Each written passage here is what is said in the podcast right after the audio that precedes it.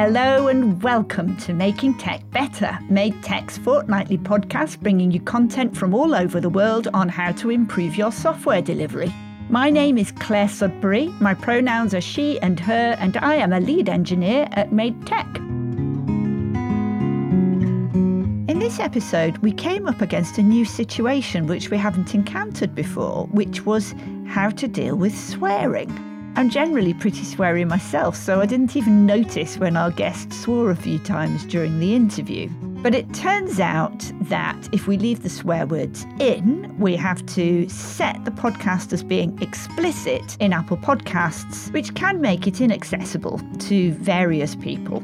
So we've decided to follow the brilliant example of Mark Kermode and Simon Mayo in their BBC film review programme, and we're going to use birdsong to replace the swear words.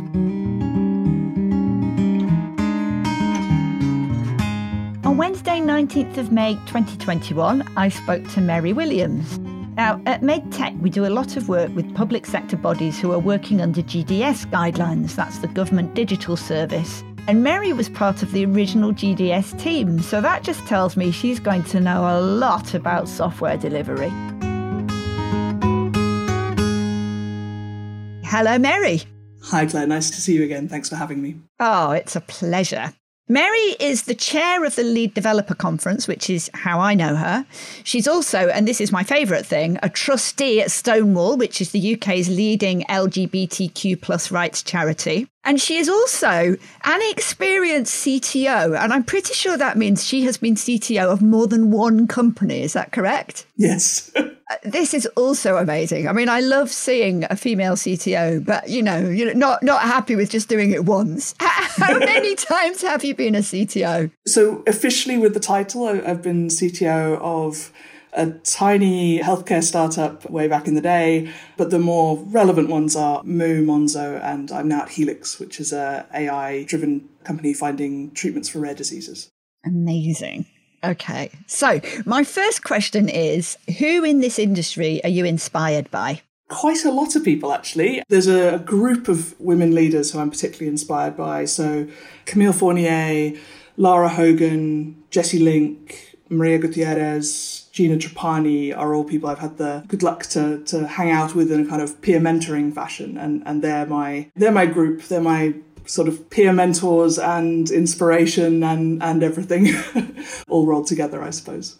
Oh, wonderful. Okay. So, we're going to be talking about bringing change to legacy systems, which I know is something that you've done a few times. So, what are your top three experiences of bringing change to legacy systems?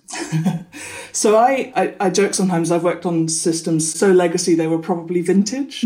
I've worked on systems older than I was at the time. So, when I was first, I started my career at Procter & Gamble. It's the, the world's biggest consumer goods company.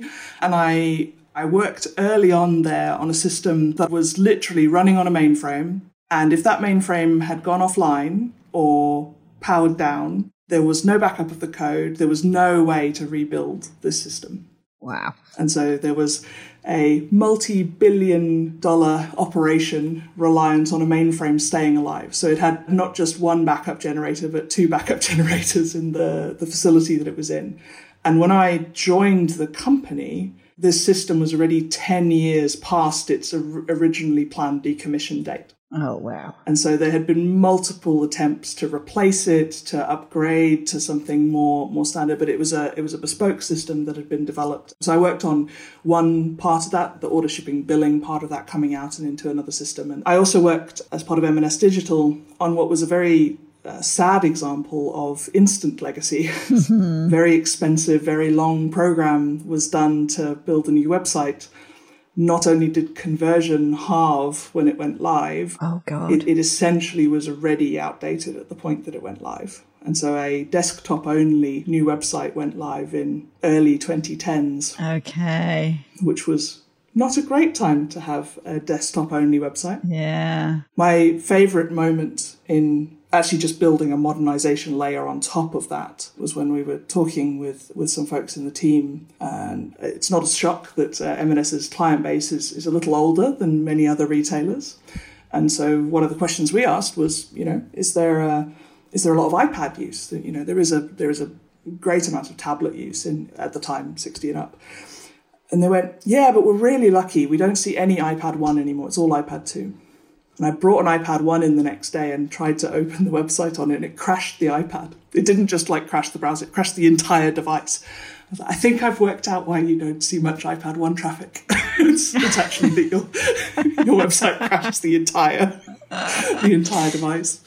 Uh, and then the other um, major legacy program that I worked on w- was much more understandable. So, so when I was at, at Moo, Moo had grown very, very fast and, and quite organically. And it was all good work, good people making the best choices they could and under the circumstances they were in.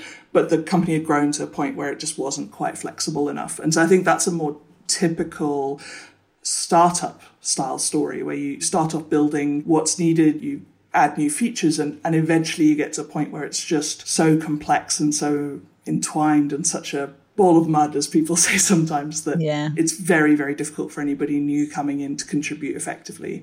And so that was that was a much more of a refactor and overhaul kind kind of approach where I, I, think the others were more big box system replacing either a big bespoke system or or another big box system in many cases. Yeah yeah the ball of mud, sorry, this, you've just distracted me, but the ball of mud analogy has always bothered me because people say ball of mud and they nearly always show diagrams that look much more like balls of spaghetti. Yeah, or string. And I always think mud is a single homogeneous material where to, it doesn't really it doesn't really signify complexity it just signifies mud. And I, have never really got it. I've always thought, why why do people not say spaghetti or string or yeah? Yeah, I, I agree with you. I, I've, I always found it a slightly weird term, but it is the term that's used, so so I use it too. yeah, exactly. Everybody knows what it means, even if it doesn't actually make sense when you think about it.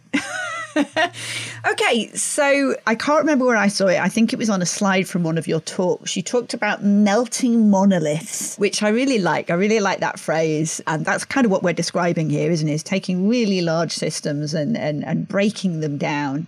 And one of the things that you said is that when you're doing that, there are three types of challenge there's technical, there's cultural, and there's process. So let's start with technical. What are the typical technical issues that you face when you are melting a monolith?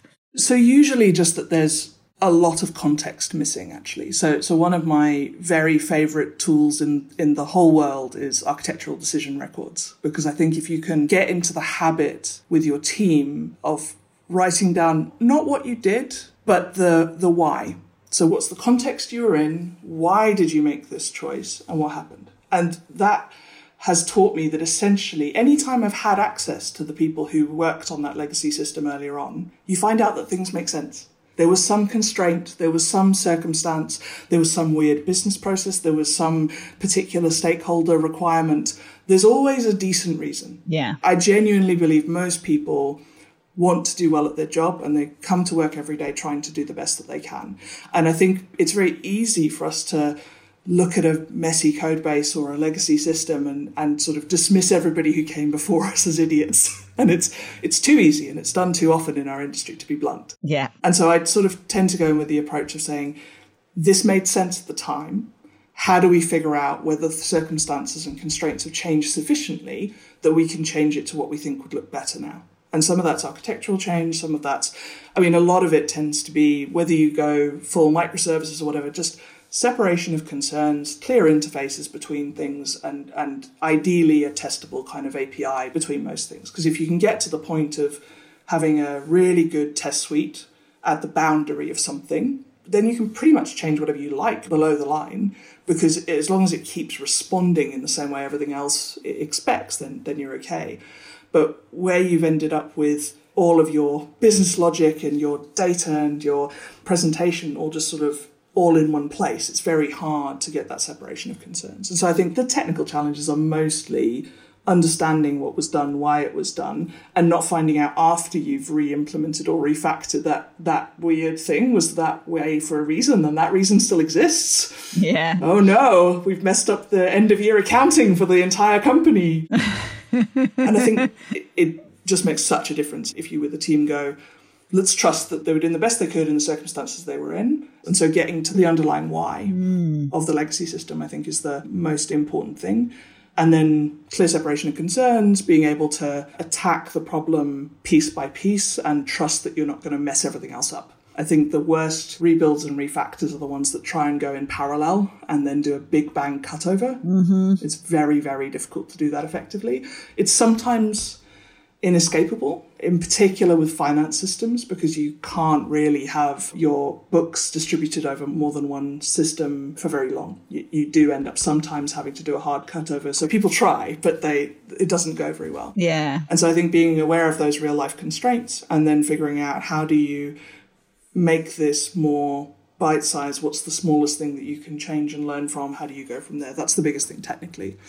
And culturally, I think a lot of it's about like believing that the people who came before you weren't weren't Muppets. And I think a lot of that comes from leadership in the team, but also willingness to realize that the code that's running is the code delivering value. As software developers, our focus is often very much on the building, but all the value that's delivered is when things are running.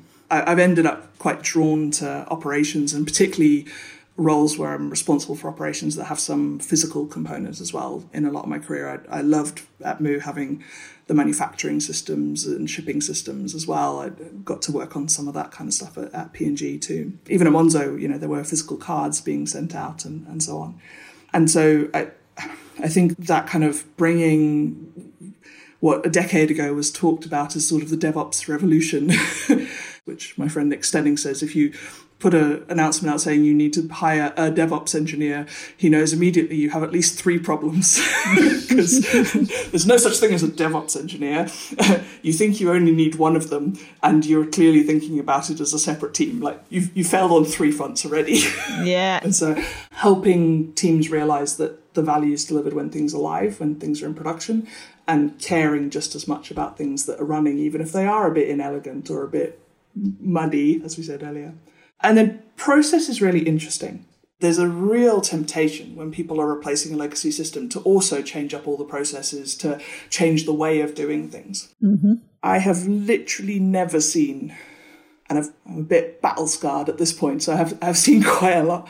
I genuinely don't think I've seen a time where somebody did a major process change at the same time as a major systems change and it worked. Yeah. But it's it's very tempting. It's what people want to do, but it almost never goes well. And why do you think that is? There's a quote, and I, I'm not going to remember how to attribute it correctly, so apologies in advance, but essentially that the only complex systems that work evolve from simple systems that work, and nobody ever designs a complex system from blank sheet of paper that works immediately. And I think that's the that's the problem. I think people iron out what is and isn't going to work in a process much better when they are doing it manually. Yeah. Because then they can see that the process is the problem. I'm not saying you have to go back to actual pieces of paper, but most people can't separate at all whether it's the software or the process or the way the process has been implemented in the software. Yeah. And so what tends to work best is you get people to adapt their process in their current system yeah. Or do it in no system at all, or in, you know, Excel, the, the true business system of pretty much every business in the world. Yeah. And then from there, once it works, then you add tech. Once it works, then you streamline. Yeah, yeah, because of course the original lean idea was you, you, don't start with a website or an app. You you often start with pieces of paper or spreadsheets, or you you work out what works, and then then you build the tech once you've worked out whether people even want this thing, how they want to use it. Yeah. So it's, it's been wonderful over the last um, decade or so to see service design really, really coming to the fore a lot more. Lou Downe's written a fantastic book called Good Services, and I think they're now running uh, pretty amazing training uh, as well, which is worth looking into if you haven't got anybody in your team trained in, in service design yet. But one of the articles I remember reading that I just found just wonderful and inspirational and a, and a wonderful illustration of why that kind of thinking matters. There's a post called the the easiest way to find it is you search for the blue and white marbles post. okay. And it was essentially somebody going in, I think, to a government department and literally representing every single query or every single sort of bit of work that that team did with a marble. And white marbles were when it was a true request. So it's somebody applying for a benefit or whatever else. And a blue marble was when they were calling up because something had gone wrong in the process. Ah. And as they filled this up, it was obvious that actually there was plenty of capacity if things had been done right first time. The problem was that there was so much additional kind of demand created by things going wrong, by people feeling they had to call up three times or they put their request in twice because they didn't trust that it was being worked on and that kind of stuff. It's one of it's one of my favorite examples of that kind of much broader thinking because probably anybody else would have just gone, we're not getting enough done because people are just clearly overworked. We need to double the team. And actually, they didn't. They just needed to reduce the error rate and enable the team to work on getting things right first time, which they desperately wanted to do, right? Yeah, of course. Because again, most people want to do well at their job. Yeah. Okay. So going back to technical issues, one of the things that you might want to do while you're bringing change to legacy tech is you might want to address a release cycle. And I know this is something you have opinions on, so I'm just going to ask you a deliberate question designed to get to get you talking. Why is it, Meri, that releasing faster reduces risk? I think regular releases always reduce risk. I'll tell you an anecdote that, that, that, may illustrate it better.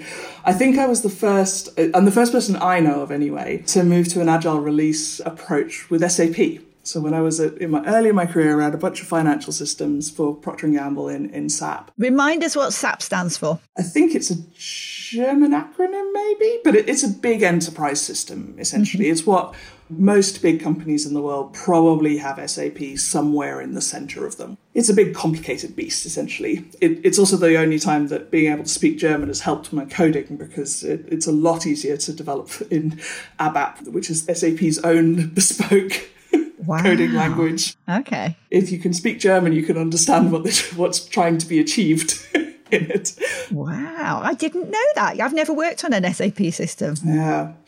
So I joined this team as the, the owner for a fairly significant chunk of these finance systems. And at the time when I joined, there were, I think actually they might have been on a six monthly release cycle. There was a two month testing window before the release. So the four months prior to that, everything people had been able to fit in with a team of, you know, 10 plus developers and a big long list from the customers had been built. And then when you were testing, could have been any of those changes that had messed everything up. And so I think it that's the fundamental thing. If you think you have to do two months of manual testing, you're going to group a load of stuff together. But it makes it more likely that things are going to go wrong. You're going to have more bugs. They're going to be harder to track down. And when you find them, you're going to find it harder to fix them. Yeah. We moved to releasing every three months and then every month, and the number of critical incidents, major incidents, and minor incidents that were caused by releases went from in the previous year over a hundred critical and major incidents. So I think the following year we definitely went down to monthly releases. We might even have got to fortnightly. One critical incident, two majors. Okay. And it was literally that scale of difference because we were just having to test the thing that we changed. We had a set of regression tests, we automated more of them. But it, you know, a lot of this is stuff that feels unsexy to people and it, it just it makes such a difference. When you can trust that you'll find anything major that's broken, it, it frees you up to be more daring, but also more more safe in a very real way. Yeah. So when I was at the Government Digital Service, I helped build the team that built Gov.uk and the conversation with a bunch of very traditional IT people who thought an annual release was the safest thing to do. GovUK literally releases dozens of times a day, probably even hundreds at this point, a decade on. That's fantastic. I mean, it's a, when you think about the contrast from once a year to dozens of times a day, that's just astonishing, isn't it? So, what would your ideal be? I mean, you mentioned before you got it down from every six months to every two weeks, but now you're talking about dozens of times a day. What would you ideally like to have? I think a lot depends on, on the specifics of the system and the business. It needs to be big enough to be a meaningful improvement for users, but it needs to be small enough that you're very, very sure what you're testing. And if you've got an automated test suite, you can then trust that you're you're not breaking anything else by accident. Yeah. I think with web, web as a paradigm is very well suited to that. Yes. And it's fantastic. And you often have blue green deployments and you have canaries and you have A B testing. And so you're not, you know, changing everything for everybody middle of a journey. You've got all of these ways of making it less disruptive for users. But I think when you expand your view and you have finance systems, people don't want their apps to need to be updated every five minutes. It's annoying if you want to get into your banking app and it's like, just just a minute we need to download some stuff. And, and so i think i've become a bit less zealous about it i suppose than i used to be. Yeah okay. And it's a big change in working isn't it? It's a big shock particularly if you're going from something like once every six months to several times a day. It's not the same. You're not just doing the same thing but more often. The way that you structure things is completely different.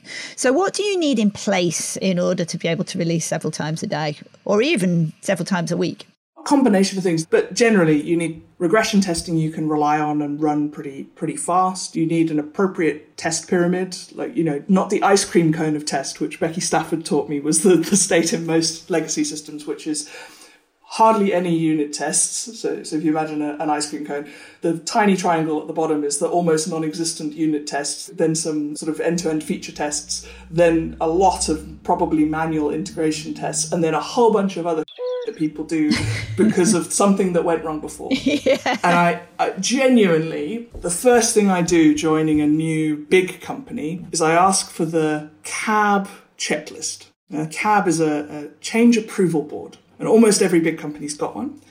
And the CAB checklist is the scar tissue of the organization. Yeah. Because every time there's something really big, somebody does a debrief and they add another question to the cab list. Yeah. Like, let's make sure the thing that happened already never happens again. So, good testing, automation of that testing, ideally the ability to get a really rapid feedback loop. As a developer, I think you want to be able to run tests and have feedback certainly faster than fetching a cup of coffee would take. You'd need good source version control. I think Git is one of the things that's really revolutionized things. I think a lot of people can't even imagine the world we were in when we only had SVN, when we only had CVS. For, for folks listening who haven't experienced this, like developing on SharePoint, you had to check out the file that you wanted to change and then only you could work on it and then you'd put it back. Oh god, I remember that. Yeah. And if somebody else had done a change to the same file, there was no way to merge your changes, so you ended up arguing about who'd done more work and therefore it was awful. awful. I remember actually Joel um, Spolsky, who founded Trello and, and Fog Creek and similar, he used to write, I think probably still does write a blog called Joel on software. And I remember him writing about how distributed source control really might be the thing that changed the industry. And he was right. It really, it really, really was. And so good testing, good source control, good deployment mechanisms, and then all of the observability stuff afterwards so that you can see if something goes wrong. I think that observability part is is where the industry's moved a lot in the last five years. So we used to talk almost separately about logging, monitoring, and alerting. Mm. And this view of you of course need logging, monitoring, alerting, but what you really need is to spot when things go wrong. If you can spot that something's not right and fix it quite rapidly, that's almost as good as catching it ahead of time, in most cases. Yeah, absolutely.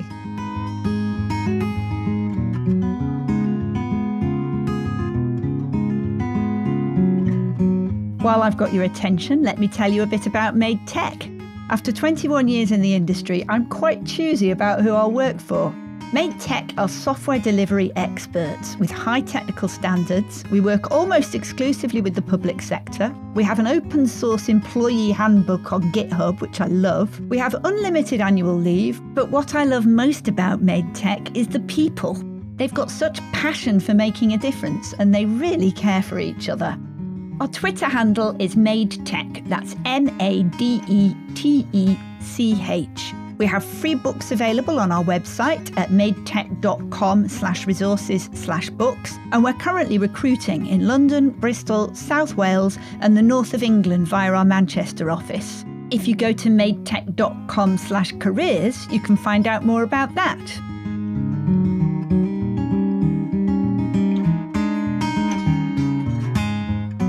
Return to the interview, just a quick reminder that before the break, we were talking about the benefits of frequent software releases, but also what you need in place in order to make that work.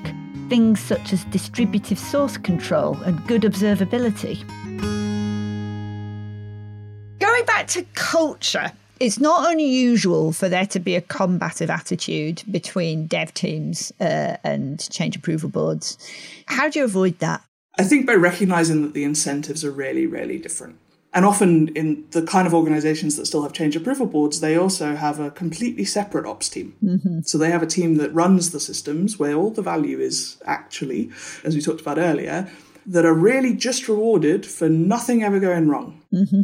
And then you have a dev team that are only ever rewarded for changing, which is the biggest time where there's something going to go wrong. And I think recognizing that it's very, very difficult for two groups that are so differently incentivized and so differently valued to come to alignment is the first step. Yeah. I remember working at M&S and my team, if we caused an issue, we would go sit in the ops room and make sure we fixed it. And if that meant stay till 2 a.m., we would do it. Because I think you have to show folks that you care about what they care about too. Because actually, there's nobody in an ops team who doesn't want things to improve for the customers. Yeah. They're just thinking that the customer's going to be more unhappy if they can't do their shopping than if than if that feature is live. And so I think a lot of it is about, you know, reducing the throwing it over the wall aspect a lot of the change in, in the last sort of 10, 15 years has been to have kind of you run what you build attitude. So have teams that build software also responsible for it when it's live. And I think that's very smart because you know what? You should put the pain with the people who cause it. and so very quickly, if you were being woken up every night because something you and your team put live is screwing up the warehouse or causing trucks to be backed up outside of a depot and like these things really happen right? They're, they're real. Yeah. If you get called out of bed at 2 a.m every night for seven days you fix that bug right? Yeah. You roll back the release. Whereas if it's somebody else getting woken up it's really disruptive to people to, to have that kind of disturbance right?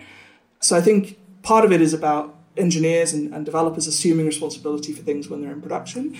And then i think by showing that level of responsibility, that level of caring, that's how you start to gain the trust of cabs, of, of ops teams. Because bluntly, they have a much harder job than we do already. Mm-hmm. Running a big, complex system, which has you know, often millions of customers directly using it, is very tough as a job. I think it starts with respect, with role modeling that an issue in production is our problem too. And one of the things that changed that culture between dev and ops, certainly in that role at M&S Digital, was we would go be with them. When we had caused a problem, we would go sit with them. We would be coding the fix and getting it live as quickly as humanly possible. Yeah. And if the most useful thing I could do at in the moment was get food for everybody who was having to stay late in the in the ops room to to fix something, then that's what we did. And, and I think it's that kind of stuff that weirdly is the most important culturally. It's not anybody making a big announcement or moving the two groups under the same leader or none of that. It, it's about really on the ground. Do people know that you care a lot if you make their life harder and you'll do everything you can to undo it and you won't make the same mistake again? Because I think that's the unforgivable thing is if you screw up and then you just do the same freaking thing the next week, of course they're not going to trust you. You're you're the chaos that is that is messing with the customer experience at that point, and they're right to try protect the customer from you. I think the key there is bringing people together, isn't it? So that they can see what each other is doing and see it from each other's point of view. Because if there is a barrier, if there's a wall between two teams, they don't understand what is the pain that is being caused and what it is that they're trying to avoid. But if they're both there at the same time, then they're seeing, okay, this is why, mm. this is what's causing pain. This is why these people are wary. This is what they're worried about. Yeah. And again, even just removing those barriers altogether. So you talked about DevOps before, so that the devs are responsible for the ops and they actually know what that feels like. I think there's a parallel there as well with a certain form of user testing where you give users whatever your product is, let's say it's a website, you get them to interact with it and you get the devs to actually watch them interact with it. Yeah. And understand why it is that they can't find that button and they don't understand what that widget is supposed to do. it's not because they're stupid, yeah. they just have a different view of things. There's nothing more humbling than watching users use the thing you built nothing. Yeah. I also I, have I've been in the interesting position of being the chaotic user as well. So when I worked at a tiny healthcare startup, I had an absolutely brilliant uh, Emily Oswald, who was the beginning of our mobile team at the primary dev, and she would watch me using it, using the app we were building, and she'd just be like, how do you not know that you should tap here rather than there when you're using this modal on an iPhone? And I'm just like, just never do. I never hit done. I just, she used to refer to it as the CTO breaking test.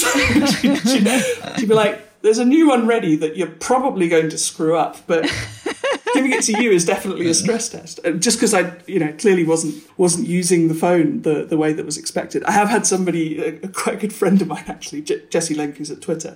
She's a drummer, and apparently there's two ways to hold drumsticks, and if you do it one way, then the other way looks really really weird to you. Okay. And I use my phone held in one hand with the thumb of one hand and the thumb and forefinger of the other hand and apparently it looks very strange to people. But it, it's because I've got some weird uh, hypermobility in my hands because ah. of uh, the rare disease that I've got. I remember my children poking fun at me because I use a phone like an old person. apparently, you can tell there is a generational difference. People my age, when they interact with their phones, they stab at it a lot with their forefinger. Just one forefinger and not both thumbs. and also, another thing that shows my age is I learned how to use a mouse as an adult and it was horrible. I couldn't control it. It was like it was going all over the place. It wasn't going where I wanted it to go. and I, I can still remember what that felt like. That, you know, this thing that seems obvious when you've done it since you were two is a skill that you have to learn. Yeah, my uh, my cousin is also in, in, in tech, and we were in South Africa, and we were visiting when his little boy was about two years old, and I remember the first time the little boy sat on my lap and used my iPad. Yeah. And then the next morning, he went over to his dad, who was sat working on his laptop, tried to move something on the screen.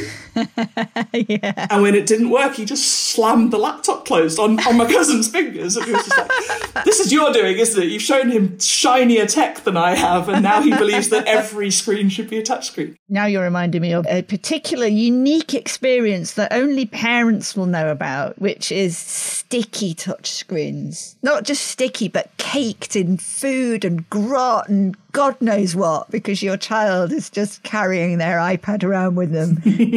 Every, oh, God, so horrible. Amazing. Okay, so, oh my gosh, time has absolutely moved on a pace. So, I'm going to ask you to tell me one thing about you that's true and one thing that's untrue, but don't tell me which is which. So, can I give you three? Yes. Two true, one false? Oh, that's even better. Yeah? Yeah something I sold that went into space. I speak seven languages and I'm covered in tattoos. Ah, okay. Two truths and a lie. So you soldered something that went into space. Can I ask you what it was? It was an experiment on a satellite. An experiment on a satellite. Mm. Wow. Uh, it was essentially two circuit boards, one outside exposed to, to space and one on the inside of the, the satellite so that we could monitor over a longer period what the impact of radiation and space debris and that kind of stuff was on the two sides of it. And what are the seven languages that you speak? well, that's going into a lot of detail very quickly. So, like, what what, what would your guess be? Oh, right. Okay. Well, I, I know that you grew up in South Africa. Is that correct? Yeah, that's right. So I'm going to say Afrikaans, English. I know that you're currently living in Crete. So I'm going to say Greek. French and German, just because they're the ones I learned at school. Is that five now? Yeah. Okay, and Russian and Chinese. so I don't I don't speak Greek, French, Russian, or uh, Mandarin or Cantonese. Yes, sorry. But yeah. I am living in Crete, and I do need to hurry up and learn more than my Kalimera, Kalispera, Efaristo, which is about the extent of my Greek at the moment. I need to learn the alphabet first. That's the that's the challenge. Uh, anything with the Roman alphabet, I'm better at. When I was in Greece, I worked out why people say it's all Greek to me. I mean, I'm quite good with languages, and I speak French and German, and I can often pick up other languages just from what I know from English, French, and German. But Greek, there are just no clues. There's nothing because mm. the, the alphabet, it just was completely bewildering. Yeah. And I have since tried to learn Greek using Duolingo, mm. and it's it's hard. I process information much better by writing. I'm not visual at all. I'm aphantasic. I can't make pictures in my head at all. So I think I need to buy almost like a kid's handwriting exercise book. And I think that'll be the way I manage to learn the alphabet. Yeah, cool. Okay. So, what is the best thing that has happened to you in the last month or so to end on a high? The sea temperature in Crete has finally returned to swimmable levels, and so I can swim much more frequently, which is why I've ended up in, in, in Crete in the first place. Or p- partly that, and partly Brexit happened, and I wanted to be able to work and operate in Europe. So I, I exercised my EU rights while I while I still had them last year, so that I could move here. Yeah. But I have a rare uh, disease called Ehlers-Danlos uh, syndrome, and in lockdown in the UK, it got very, very difficult to manage because I need lots of physio, lots of hands-on treatment, which obviously wasn't safe to do in the early days of COVID. So being able to to swim regularly is a real help. Uh, so that's the that's the best thing that's happened. And yeah, getting back to snorkeling and taking photos of the fish and urchins and, and everything because my ADHD brain does a bit better if I've got something to occupy me rather than just floating around. Oh, that's just that's amazing. So, where can people find you? And do you have anything coming up that you'd like to plug? So, I'm uh, geek underscore manager on Twitter. The underscore is important just because the poor lad who's got geek manager without the underscore sometimes gets questions that rarely I'm better suited to answer. he's, he's very he's very patient, bless him. And I mean, I, I suppose the main thing to mention is the wide variety of things that we have going on at, at Lead Dev. So, we're running Lead Dev Together at the moment, which is a multi part series that folks attend with their entire team of you know leadership peers or tech lead peers or, or similar. I'm excited. I'm, I'm running the the last one of those, which is all about personal development and career coaching and uh, and that kind of stuff. But everything's on leaddev.com, and it, it's a great place to to learn about technical leadership in general. Fantastic. Oh, it's been wonderful to speak to you, Meri. It's so nice to see you. Always nice to see you, Clare. Oh, well, take care. Enjoy the sea. Thanks very much.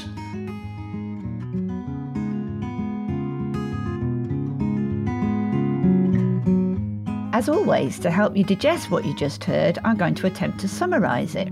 When dealing with legacy systems, architectural decision records or ADRs are a really powerful tool that help you get to the underlying why of the legacy system and remind you that most people come to work every day trying to do the best that they can. When changing legacy systems, think about what's the smallest thing that you can change and learn from and try to avoid big bang cutovers. Be wary of introducing major process change at the same time as major system change. Nobody ever designs a complex system from a blank sheet of paper that works immediately. What tends to work best is you get people to adapt their process in their current system, and once that works, then you add tech.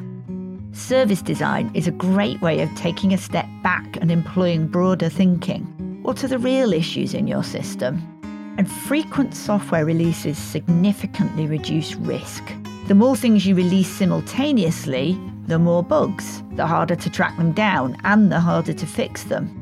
Blue green deployments, canary deployments, and A B testing all help to ensure you're not changing everything for everybody or changing things in the middle of a journey. If you're going to successfully release frequently, you need to be able to run tests and have feedback faster than fetching a cup of coffee.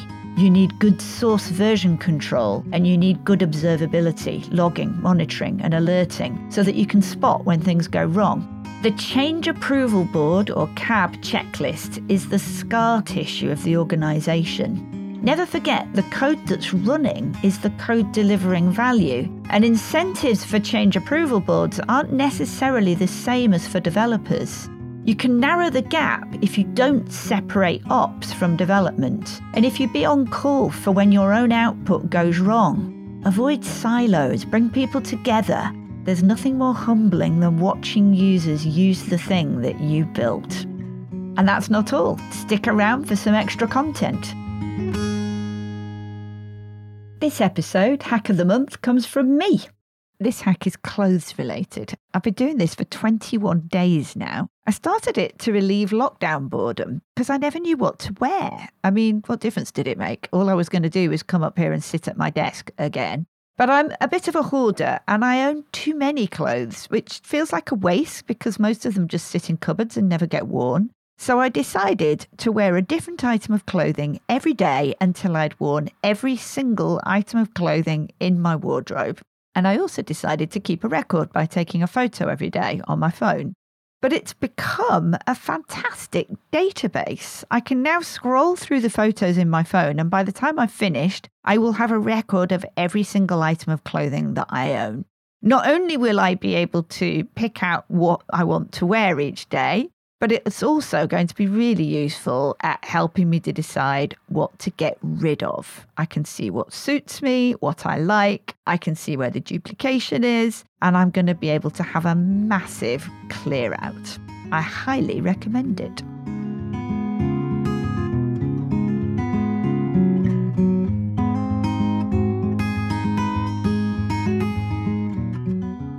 Public sector means that at Made Tech we really care about making a difference. So, for this final Making Life Better segment, myself and my colleagues will be sharing suggestions for small things we can do to make the world a better place. This tip comes from Adam Friday, who's one of our delivery managers here at Made Tech. And his recommendation to improve the quality of your life is to dance. He says, Personally, I think music is food for the soul. It can really affect your mood and helps with the isolation too. The dancing is optional, but I do like a boogie in the kitchen. I put some Jamiroquai on and my legs flail independently of my body. It really helps my mood.